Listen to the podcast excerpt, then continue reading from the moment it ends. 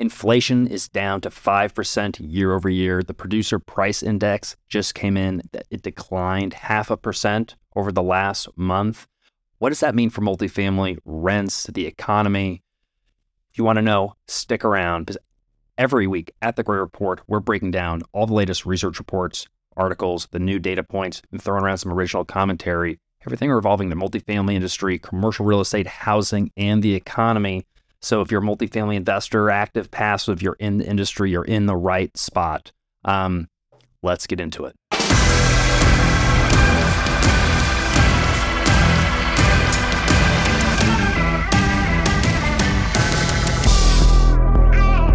Welcome back to the Gray Report. Thank you for joining us once again, joined by uh, producer co host Dr. Matt Bosnakel, Director of Communications Hello. and Marketing here at Gray Capital. Matt, interesting Yeah. week um, as the macroeconomy, Yeah. the family. Um, It- things are getting a little softer, but also maybe a recession. Yeah, I don't feeling? it. This has been a weird week. Um, definitely interesting, and not interesting in a bad way, like interesting times. Yeah. But uh, it is. It, it. I don't think the market kind of quite knows what to do with itself. Well, we were talking to just uh, talking just before this, and how the market was responding Yeah. to the report uh, that the Bureau of Labor Statistics released on their monthly um, report on inflation and the consumer price index. Yeah. it inflation, while you know still certainly elevated, it's down to five percent year over year. You know, Mhm. we're da- we're back down from those peaks. You know, of Yeah. high eight percent, Mhm. um, almost ten percent inflation according to BLS. You know, the real number, whatever. And I'll give a teaser out. Yeah. It, it might even get lower. It is, and it, it could be. Well, and maybe it is right now. Yeah. Um, depending on how you look at Mhm. housing, a lot of people are actually um, taking housing out of Yeah. the view of inflation. They call it what is it the the Super Powell? Well, it's like the Powell index, Okay. and it's so it's it's core was- services minus housing Okay. because housing is the way that it takes up a third of CPI, Mm-hmm. um, but it's a complete lagging indicator. It's about 12 months behind Mm-hmm. and we know how quickly rents were rising and how they've been declining over the last six months. So it's, you know, market rents. I think we're see, seeing them actually pick up, getting into the spring leasing season. We're seeing Yeah. some momentum after two quarters of declines.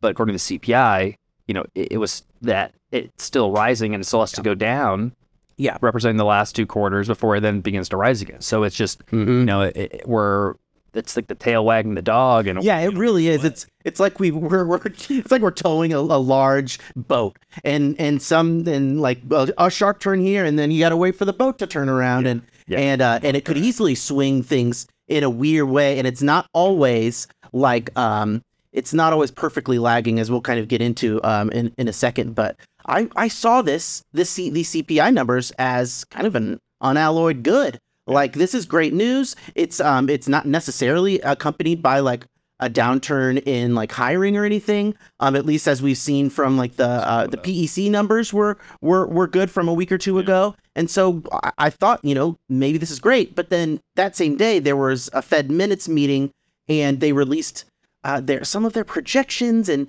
and it seemed like uh like a pallor. Like a little bit of a haze. The uncertainty started creep back, creeping back into the market, such that uh, at least the stocks weren't like all up yesterday. Yeah, no, Matt. And one big other other piece of news: eggs are down. Uh, thank goodness. Eggs are down. See, um, take- it's good. It's a good sign. That's a well, good sign. and and that's another example too. Is we were talking yesterday. Uh, this was before I even saw the CPI numbers released, and I and I said, you know, oh yeah, I read this recent Wall Street Journal article that said that food prices are the new inflation threat for governments and central banks. Uh, but in this new CPI release, uh, food prices are not going up. They're uh, relatively flat uh, month over month. Now, big change year over year, but uh, yeah, and same with eggs. the trend is not and and that could be you know a volatile thing they're still up 13 I mean, yeah, thirteen percent food's up thirteen percent year over year, so you still feel that because you know people don't feel those prices. I mean, some right away, but it's this is Mhm. up, then this is up, and then it's just you know boiling frog situation. Yeah. Um, but we're feeling that even though Matt, to your point, it's kind of just flat. You know, Mhm. all food is basically flat. It's stopped growing, and you know we saw some you know meaningful declines. Um, in you know quite a few sectors. You know, uncooked beef roast, you know, down two point three percent, Matt, just I month know. over month. So you know now is a time maybe to go um, barbecue and, do some. You, very good i wonder what the what what saw the biggest Ham. swing in the food you think Oh, you know maybe you think you you know we benefited for Easter. Yeah, Man. yeah, that was good. And Ham's on sale. Ham's on sale. Still up 4.2% year over year. But um, the Frankfurters also a discount of 2.9%. need to have that. We need maybe we need to track that every week. yeah, the Frankfurt index. But again, eggs month over month Yeah, down almost 11%, but up 36% year over year. So we're still feeling the pain on eggs, but we were down a Mhm. couple bucks, fortunately. and what and and this does you know even in our like silly examples with like ham and eggs. Still, the, Uh, the BLS reports on that's a good point. That's a Word good to point. somebody. You know, Uh, but even in that, you see things. You know, they'll go down and they'll go up. There is always a there. There's always seems to be this like ripple effect where uh, there's a- some element of compensation, and in there's going to be several graphs that, that that we'll bring up uh, today where you can see where you know where things are going in general, but there's always room for uh, uh, there's always a little bit room for variation, and that's what's puzzling me about rents. Um, Mhm. is you know we've talked about this for, and I know when I this is kind of the elephant in the room, but uh, we've talked around rents and how they're a lagging indicator, and um, and you know even the Fed earlier this year they released their own um, versions of what they think rent how how rents should be maybe more accurately measured, but the but the fact is, um, on the whole, CPI rents are one year behind. Um, if you know all things considered, now there are certain things that can make that different, but we are arguably, and this is a this is a headline from a recent um, apartment list article that was written the same day that the CPI numbers came back. It's like, man, they, they got to it quick. Oh, yeah. They said we are they're ready for probably at peaks peak CPI rent. Rent of primary residence is at 8.8 right now, and it went up 0.5 percent month over month. Now, last month it went up 0.8 percent, and the month before that was 0.7 percent. And I looked in previous months, and it was all similar 0.7, 0.8. It's in sim- to have the month over month change in rent of primary residence go down by 0.3 percent. It seems like a little, but it's a lot when you're talking about something that moves so slowly as um as like CPI rents. And again, like we're it's like a rolling hill rather than a spike. And the argument is, and it's a really strong argument, is there's we're going down now. Yeah, I mean, to me, it looks like a deceleration. Um, a deceleration. Again, we're looking at a year ago, and Mhm. we've. wh- Why are we even, Matt? Matt we know what's going to happen. I mean, we Mhm. we've already lived through. Again, like Do you want to bring up there's a we are while we are corporeal beings. Yep, You know, they're very you know, true, very true. look at this from a nonlinear Mhm. perspective, looking at the timeline. I mean, Yeah, we yeah. know what the last six, months were like. Rent declines across the nation. sl- Certainly, rent slowdowns. So only there are only a couple markets in the nation that don't have that have Mhm. positive year-over-year rent growth. Yeah. Indianapolis, Miami. Um, but we know it's going to happen in CPI, so we know that inflation is going to come down. Now Mhm. we have to, so that's why it's almost like take in, take shelter out. We know it's going to happen. Like Yeah. we know that story. Maybe Exactly. we don't know the rest of this year, Mhm. and and that's what we're going to cover. You know, from the you know the, the back half of the episode of what's going on with rents today. Yeah. but it's. It, it, it's watching, you know, the crash in slow motion. We, we know Mhm. that is going to come down. We know that things are slowing down, and that's why there's a fear of a recession. Yeah.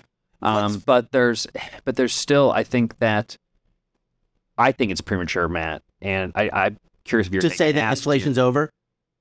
that well, one that inflation's over, Yeah. and two that like we are certainly going to have a recession Oh yeah. in Q4. I, I think that we are certainly set up for one, Mhm. um, but I think I don't know. that I mean Let's there see. has been it, it. We've said this during. It depends on how you how you define it.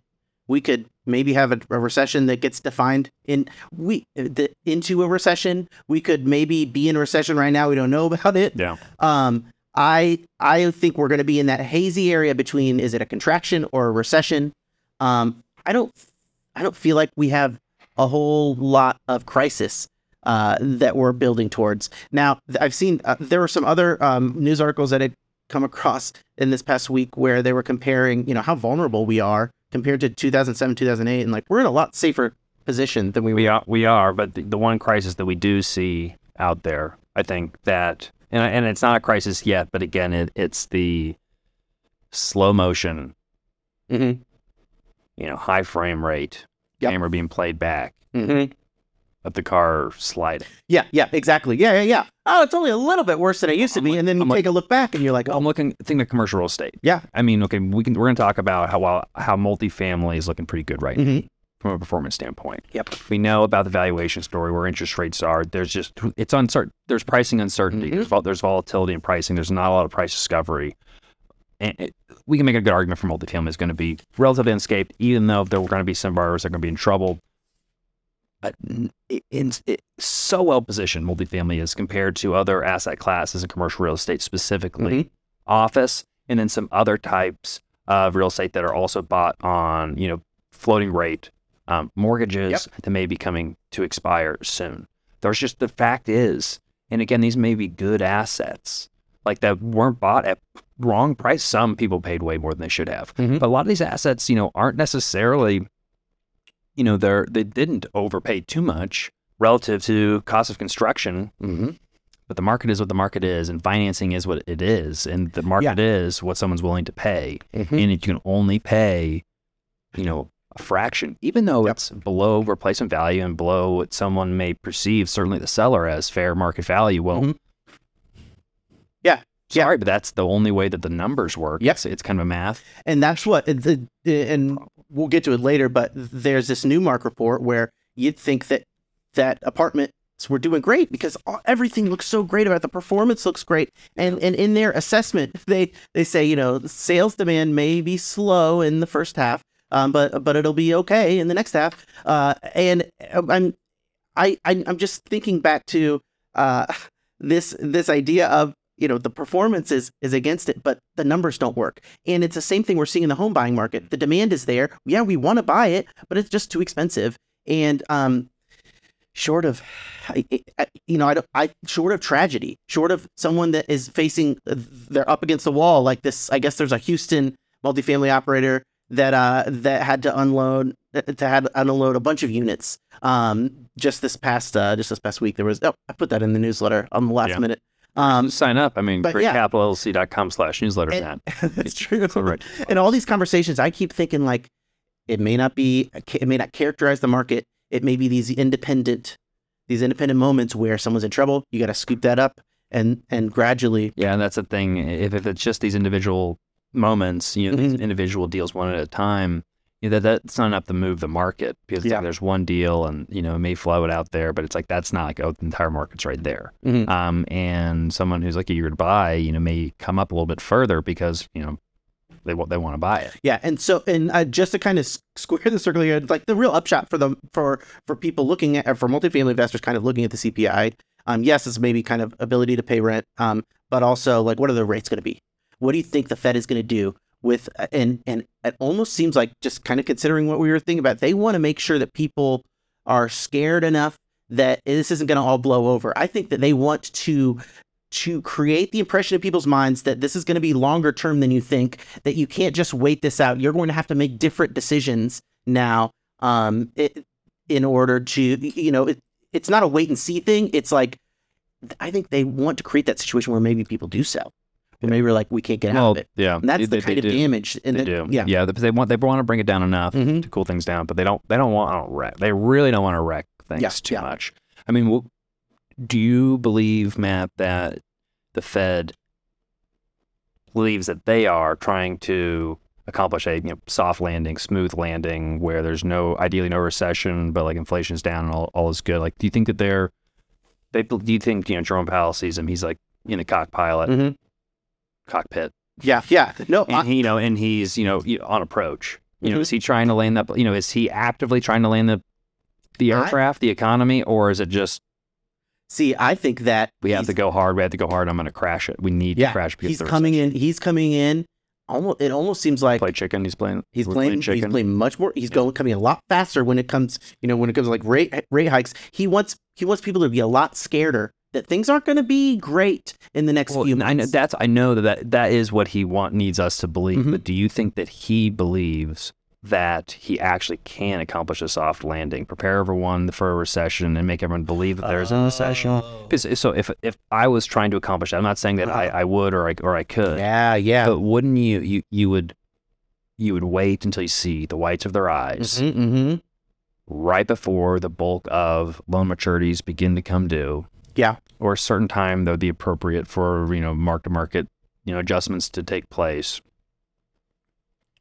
for lenders to be accommodative. So right before, Yeah. you know, rates drop Yeah. or in some way or some indication that rates are going to drop. So it's up here and, Mhm. and we're past like people are like, we never thought he would have held them up here so Mhm, long. mhm. We never thought every month they, you know, maybe the the increases stop, but we're plateaued, you know, close to six percent. Yeah. They were like, this isn't gonna work. We can't refinance these loans at six percent. Mm-hmm. He's not doing anything. Why would he, he didn't change last month? thought we Why could wait this out. Yeah. Yeah. And then literally at the last moment, Yeah. it's is. back on the accelerator. Yeah. just- Yeah.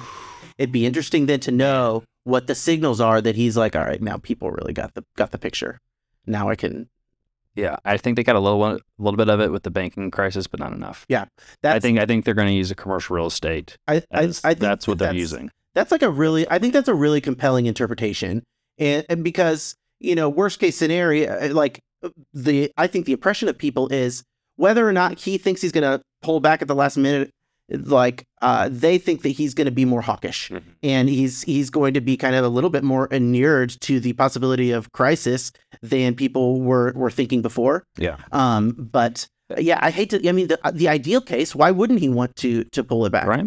I mean, But- yeah, that's why. I mean, the Federal Reserve's main tool is just is psychology and signaling. Like the interest rates are like not are they are important, obviously, Mm-hmm. but not nearly as important as the site. You know, the and that's what Science. surprised me because like like I said, like the stock market reacted as with it was like a chilling effect when they read Yeah. those Fed minutes, and I feel like there's a lot of people that really, really, really want to predict that he, that the rates are going to be lower.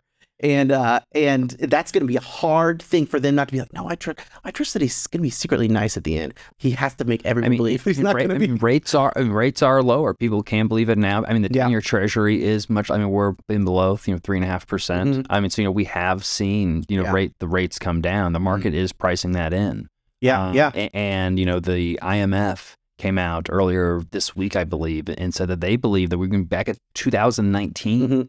Um, interest rate levels, Hmm. like soon. So, so it's like you hear, but you hear that, Yeah. and it's like, are they? Is the IMF saying that because they need the rates to be down that low because all these developing countries are literally going to, you know, yeah, yeah. not be able to Mhm. continue without some incredible, in- more, inter- you know, more intervention. Yeah, yeah. Um, so yeah, are we trying to will it into existence? Um, we're trying to will the recession to resistance, and we and that's Yeah. Again, we get a recession, and maybe we have to flush it out of the system. I'd rather have a recession now Mhm. rather than drag this all out and have uncertainty. Yeah. and volatility. Let's Yeah. let's flush it out of the system again. Like we got to. It's the controlled burn Mhm. you know, we got all this dry timber out here, and you know, let, let's let's let's get rid of all this. Let's burn up all this you know, Yeah. grass in an ideal environment. You know, while we watch, we know what we're doing, Mhm. rather than waiting for the you know lightning to strike or whatever. Yeah, and and my my kind of first conception of it that I was trying to paint is like I I think he does want to get in people's minds that this is going to take long enough where you are going to have to make a different decision, and I think that that in, that implies maybe a duration of like some of these decisions. There's a year wiggle room where where you're where you're like, well, can I wait it out or, or can I not? Um, when it comes to like the refinancing or buying or selling commercial real estate, uh, do you want to hold on to it? Well, if it's a year, maybe not. But if it's three months or six months, maybe even nine months, there are some edge cases. but uh, but yeah, he's got to strike that fear. You know, I I- think there's a lot of information out there. There's a lot of people who say you know are so certain about some things, whether interest rates are going to be lower, inflation's going to be higher for longer. Um, I, I think that we need to remember though that there are some big forces out there that we've been on a track for a long time. Yep. Very true. You know, yeah, inflation can be higher for a couple of years, and interest rates along with that should be higher as well. But I, I think we need to remind ourselves about technology. Mhm. You know, the conversations of, of AI, and this sounds like a tangent, but it's not, man. I mean, it relates to inflationary forces and Mhm. deflationary forces over the long time where interest rates are going. I mean, Yeah. even over a period of inflation. I mean, look look at the deflation in technology, even in this inflationary period. Um, smartphones, Matt. Wow. Smartphones year over year are down 23%. That's incredible. Um, TVs are about down, I think, 10%. Education and communication commodities are down 10%. Information technology commodities down 11%. And that's interesting because that's you're not seeing the exact same stuff for the car and the used car market. Television's down 14%. Video equipment's down 3.5%. Video and auto audio products down 5.5%. Used cars and trucks are also now down 11 All right, well, okay, eleven percent. That's that's actually pretty good. Yeah. I take that back. We are going to continue to be a more productive and efficient if efficient Mhm. society. That's one of the reasons why we've had lower interest rates. Yeah, it's a lot of artificial, you know, talk about, you know, central banking and you know, Mhm. growing governments not in Yeah. that, but we're also we've created more efficient, you know, financial systems, more efficient market, better at pricing things. We have more information. I Mhm. mean, think here. Here's the way I like to think about it. Real think about in a way in real estate context. Yeah. real estate investing back in you know called the 50s, 60s, and 70s. The the returns were much higher. The interest rates were well, at least in the 70s and 80s were higher, but not necessarily in the 50s and 60s. Mhm. Higher than they were in the last 10 years, but not as high in the 60s and 70s. But the returns were way higher. Yeah. You know, way, way. I mean, like you could get like 15% cash on cash, 20% cash on cash, Hmm. like year one. You know why? Because no one, people really didn't have all like information. They're, you know, people were, Yeah, people don't yeah. have Excel. Mhm. People don't have CoStar. People Yeah. don't have, you know, smart pricing information. Like people are, you know, doing it on the you know, back of a napkin Mhm. using, you know, using a slide ruler and using round numbers and getting it pretty close. Mhm. And it, and that's and that works pretty. Get pretty close. Yeah. And you can make some money. And you're like, well, we thought we were going to make, you know, 40%. We ended up making 50%. Or we thought we were going to make 60%. We made 30%. Yeah. You know, it's just wide swaths. There's a lot of variation. Standard deviation is really wide. And, and so that volatility equals risk. So there's Mhm. more risks you don't know. Yeah. I don't really know because I don't really know about the market. Mm, And- okay. And, so yeah. that becomes a again higher risk. It leads to higher rates. Yeah. Higher higher returns, potential returns, also potential higher losses. yeah. As we have more information, we can get information quicker. Mhm. It creates a more efficient system. That's why like the stock market is a it's a pricing mechanism.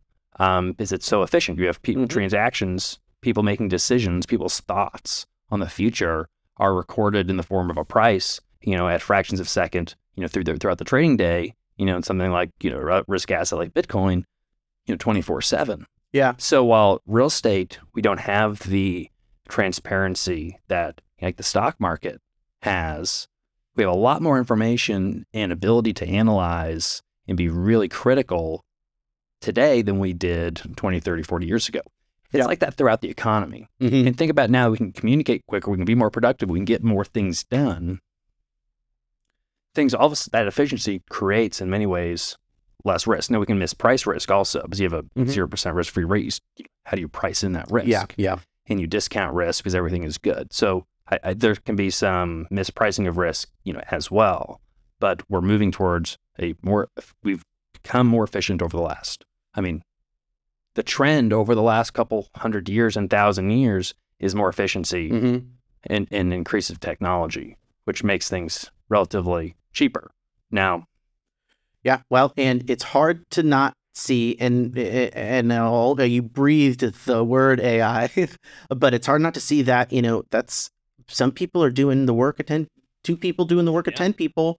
Um, I don't know where the jobs are going to go. That is that is a a big fear, and it is you know there will be some, it will be sad and bad for people. I'm not going to say oh there's going to be some adjustment. Uh, no, but it's Matt, going how many cheaper. Let me ask you this: How many jobs has AI created versus destroyed year to date? Oh, right now there. I mean, it, they. I don't think it's destroyed many jobs. no, but, but how many? What's the net? oh, I have no idea.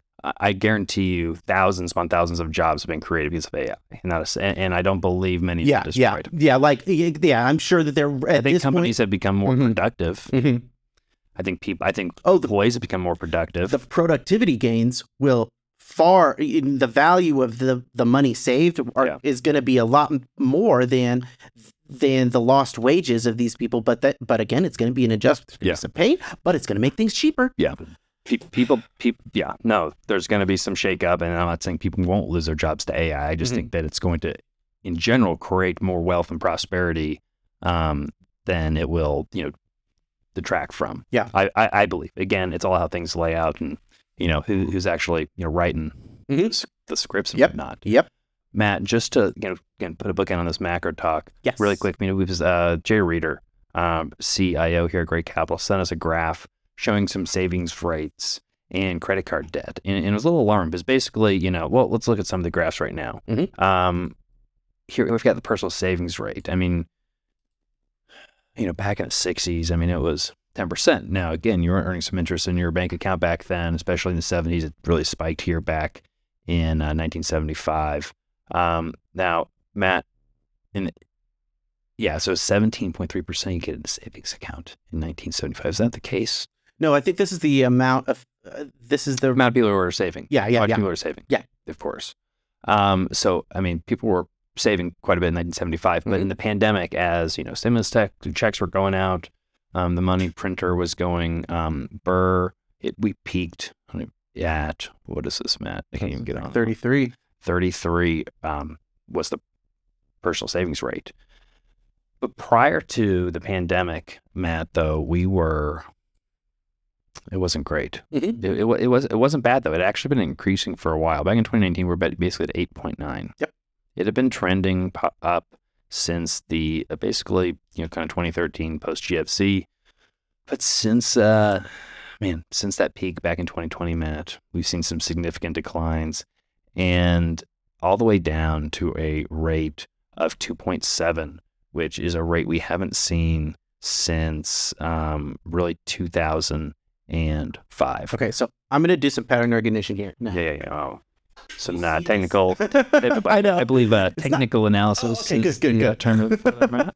So you see, we see in this graph. This is for the listeners. Uh, it's you know squiggly line. It follows a general trend, and then there's uh, and then there's a few times within this scope. There's a graph. yeah, yeah, exactly. There's a line graph. There's a chart. There's a line. graph. Sometimes there's a sharp spike up, and then it sinks down a little lower than, and then there's kind of like a reverse ripple effect. It like it right in like 1976, it spikes up and then goes down. What I'm looking at specifically though is in that 2013, that pattern, mm-hmm. it spiked up and then it went a little bit lower and then it kind of came back up again. We and, and and so skip forward 10 years or so and now we're we are in the way we are just now crawling out of the descent from the last spike. The spike in 2012 when it hit 11.16. That's post geo. That's really kind of yeah, I, post you know recession out of the recession. it's a, I would be interested to know. it drops. I, I, yeah, there may be you know some something have right here. Yeah. February of 2013. Well, I mean, we did have a little bit of a drop in, in the market. And you can also see in two, in like 2004, 2005, it spikes up and then it goes down. It kind of climbs up again. I think now this is my this is my sunny rose-colored glasses thing. I think that things got really bad at the end of last year, and then we're kind of crawling ourselves, crawling our way out of it. We're still vulnerable in terms of credit. Um, What but- do you mean? What, when, what do you mean when things got really bad? It just well, that that was lower. when the savings rate was the Yeah. lowest. It was was late late fall last year, and I think we- we, are trending up. so we've bottomed. We've bottomed. That's what I think. Yes. bottomed out. Yep. I, I, I'd agree. Um, now it's low, but it's like that in itself is not, um, I think enough to be like, oh, we're heading over the cliff. Yeah. This uh, credit card um, and other revolving plans, consumer loans, um, looking at credit cards and other things. While this is not good, the Uh-huh. trajectory we're on, I, I- I think it kind of um, it tracks in, in a in, in a sense that's not too outside of kind of Yeah. the path that we were on Yeah. pre-pandemic. It just shows the difference is, um, you know, the credit card debt went down when we were getting all those payments in the Mhm, pandemic, mhm. and you know, people have started putting money on their credit cards as that savings has dried up. I mean, there's a pretty corollary effect between the two. Yeah. Um, and it's the the rate of increase, the slope is definitely steeper. I think what we'd like it'd be concerning if that continues and doesn't level off. Mhm. I Yeah, guess. yeah. And I'm, I'm looking. I'm really talking about the rate of change.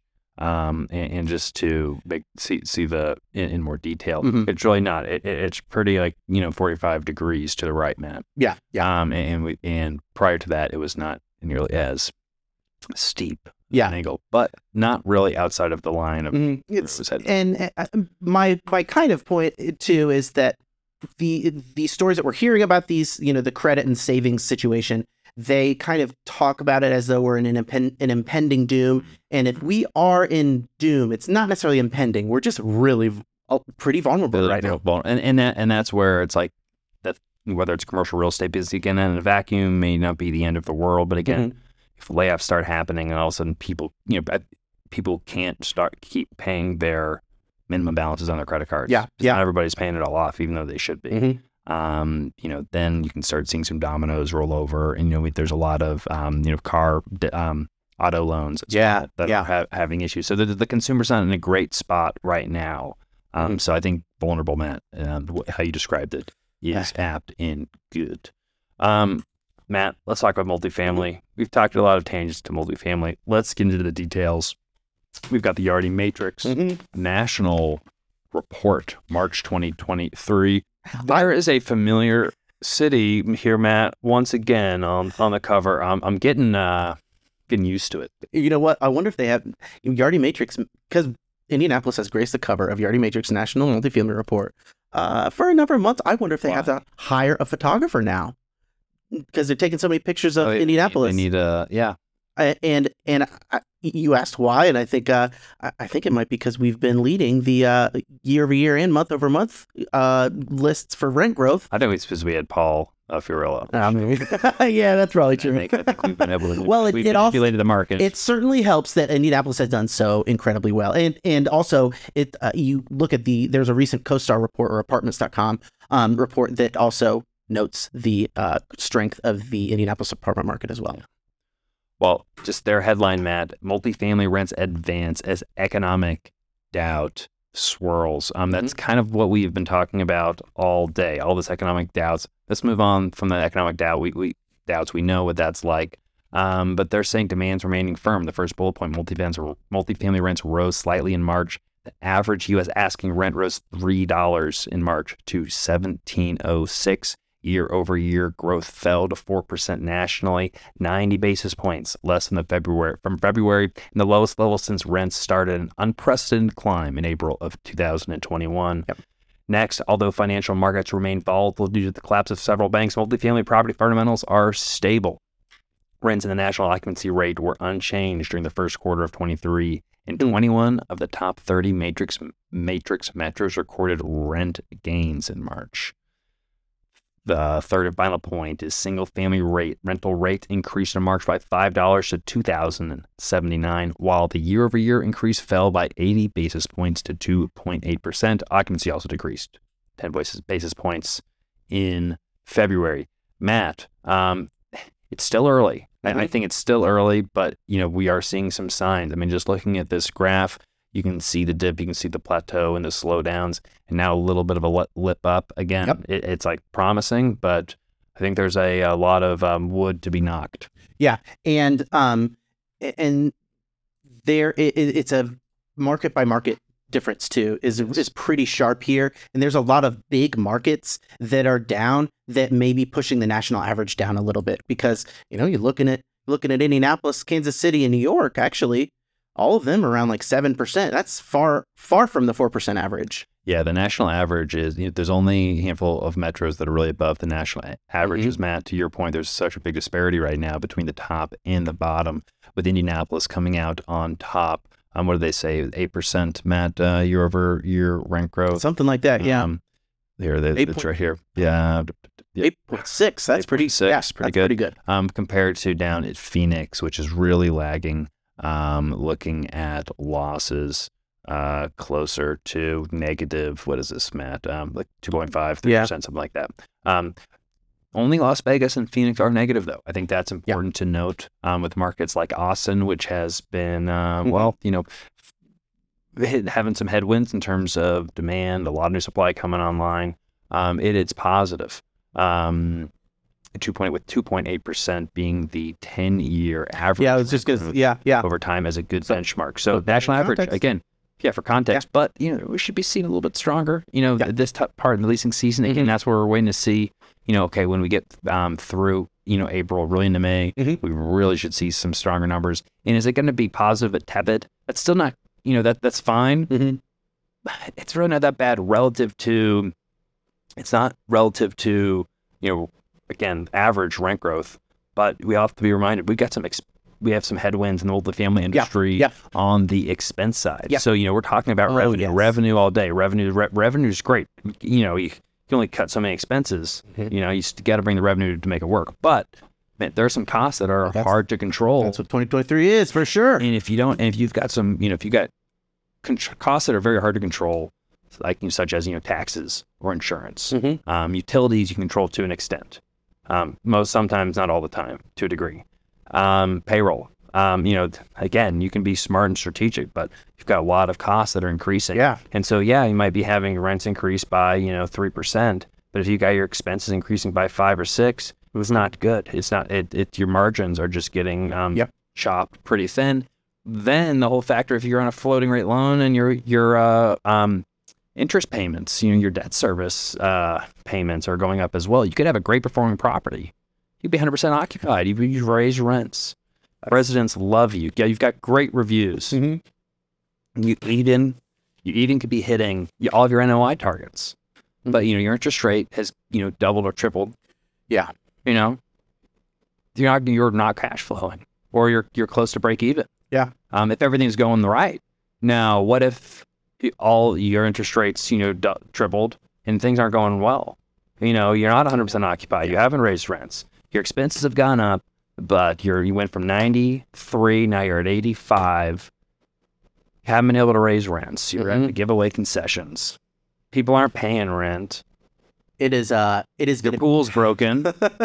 yeah, yeah. It's hard to imagine that, like, uh, why it, it's weird that we're not seeing more because I just know, you know, from just from like hearing the beginnings and ends of some of the conversations that, like, uh, and and reading about it, obviously, is like this is the time when belts are tightening, expenses are going up, and this newmark report that I'll reference again, it has a good chart of expected uh, of expected rent growth and expected expense growth.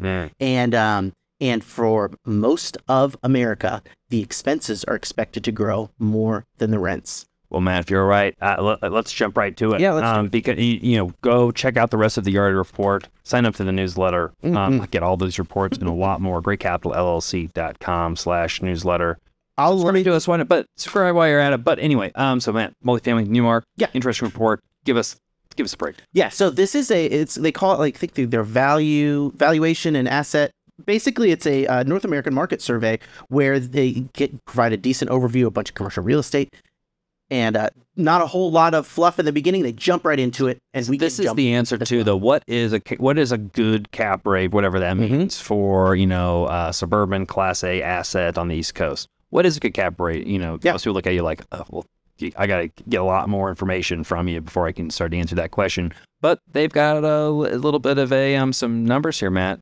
Now tell me, is this a survey or this is actual data? this is a survey. Commi- Yeah, These rates were compiled and submitted by V&A market leaders yeah, based on a survey. Yeah. from- So, um, so, so exactly. So, what is a good cap rate? Well, you know, it, it's all in the eye of the beholder. So, there's very little like actual, real cap rate data. It's almost all surveys, which is Mhm. opinions of like people's knowledge of cap rates. It's not like actual transaction data. Now- Very, very rarely that it is. Not that it can't be right. I will say that like yeah, not that can't be right. It but sometimes to know the the relative value can kind of get you there. Maybe you they're not going to nail it absolutely. Oh, there, there's there's tons of value in this. Yeah, you know, this is from market professionals, Mhm. brokers, people. I mean, just if it's like knowing that this is their opinion. Well, the brokers, these guys think that the cap rates yeah. They might not be, but it's good to know what their opinion of it is. Mhm. Um, we're not gonna. I can't read down this whole list map, but there's a, still a lot of cap rates that are starting with a four. Yep. Um, but there's also some, and there's some that starts with a six. Matt, tell me what Central is. Central, I Is that think, Midwest? is the Middle West of That's America. a, that's just the middle and I think that it it probably is inclusive of some Great Plains. You get some Great Plains in there. just yeah. So, and if that's the case, you know, I, I I think that this maybe not too far off. I mean, in, in Yeah. fact, I'm gonna show this to a couple brokers when we're putting in some offers. I Mhm. mean, so first West Coast, I'm not gonna read them all, but you know, again, range nothing's in the five. It's all range of 4 A multifamily CBD Class A at 4.42. Um, all the way to suburban class B at 4.9. So they're basically saying mid fours to a five cap in the on the west coast. Um, sure, you know, I get there always had low cap rates out there. Fine, you know, it may, okay. So central Midwest, basically CBD downtown A class, five point two eight. Um, man, you talk to the multifamily brokers here in um in the Midwest, they will disagree. Yeah, um, but me personally, yeah, I think that makes it sense. should be. multifamily suburban class B six point two. I mean, sa- yeah, uh huh. That's where that that that that's where that makes sense. Mhm. Um, again, I, I would say to mar this, but like there's very little market data to support this. There's a little bit. There's a there's a little bit, but there's not a ton of price discovery in this area. Like there's there's a little bit, and I guess it's maybe the, all we have to go off of. Yeah. Um, But th- may, and, and this could be, you know, like these are the numbers that would make things work.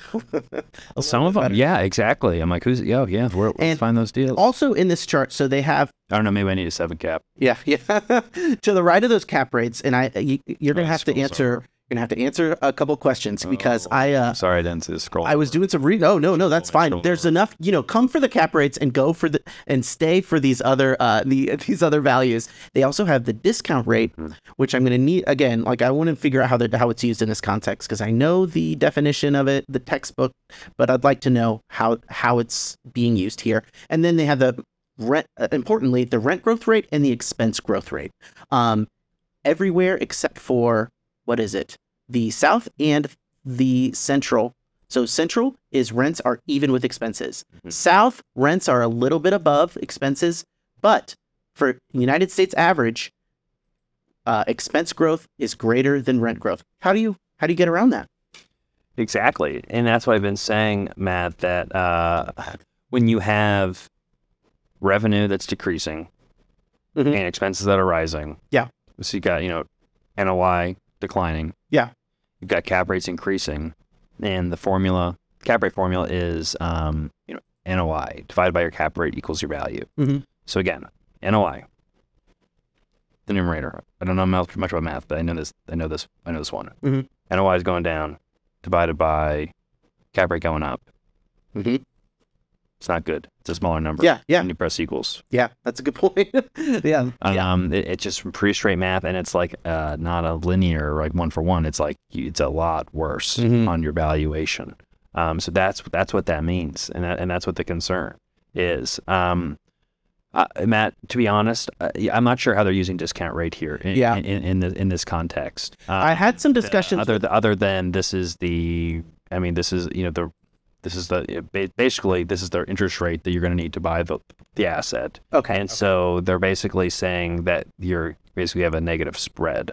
Um, you're basically you're borrowing at six and a half but you're going to be buying at 4.2 it, it is the way that I'm, I'm, I'm and see, I was wondering too because there's also an a, can be completely a definition of discount rate as the um as the net present value of future earnings, and I'm Okay. and mm, but my but my real point is Yeah. is the, this graph it showcases a situation in the multifamily market where uh first of all there's not a whole lot of buyers we are we already know that um but the expenses are rising faster than the rents and it, that's going to be difficult to get around and it's going to make it uh, like mark zuckerberg has said a year uh, an era of, of efficiency and ha- as you just illustrated earlier it's a complicated you know there are so many levers so many details to manage and keep expenses down and, and it's a full-time job and my hats are off to all these asset managers and property managers in making these decisions and staying on top of everything to make sure the costs come down because that's going to be the challenge in 2023 Yeah, yeah, no, exactly. I mean, that's why I mean we've been focused on um, operations, getting expenses in control, centralization, um, being efficient. You know, how can you use technology? And, and honestly, you know, you know, necessity is the mother of all invention, right? So it's Yeah. we have you, know, you're, you can be inefficient until you you can get away with being inefficient until all of a sudden you know it's pointed out. Mhm. It's not going to work. And so it's an opportunity for the industry to become more efficient, but it's not. Again, if you've got um, if you did a skinny deal, Yeah. which a lot of people are doing skinny deals. I know a lot of skinny deals, not our deals, but I know a lot of skinny deals out there. Yeah. Um, it's going they're going to require some capital and some backbone, and there's some good operators out there that can did a skinny deal, but they're going to be able to figure it out. And there's going to be some op- bad operators that aren't going to be able to figure it out. Mhm. So, um, let's all buckle up. Yeah. Get ready for a good ride. All right, Matt. Anything else? I, you know, before we wrap up, any, anything else we should tou- touch on? That was a great report. Uh, Where can I go? you know, so I would go. I'm going to put this in the in the notes. But if you want to, uh, if you want to sign up for the newsletter, these all of these articles were in the newsletter. Um, one one article that we didn't get. Is it, is it a is it a good news? Like Oh, it is good? probably the best Good, good. multifamily newsletter uh, that's out there. Mhm. Uh, uh, maybe in the world, I think. Um, at Yeah. least at, at least in the nation. no, that's what it was rated as All right. Well, according to um to several- rating, rating several agency. yeah, yeah. Thank you for taking your time watching or listening to this edition of the Gray Report. Catch us next week and every week talking about the family industry, the economy. Um, it's going to be different next week, Matt. We'll be here to tell the story. Oh, yeah. Okay. Thank you.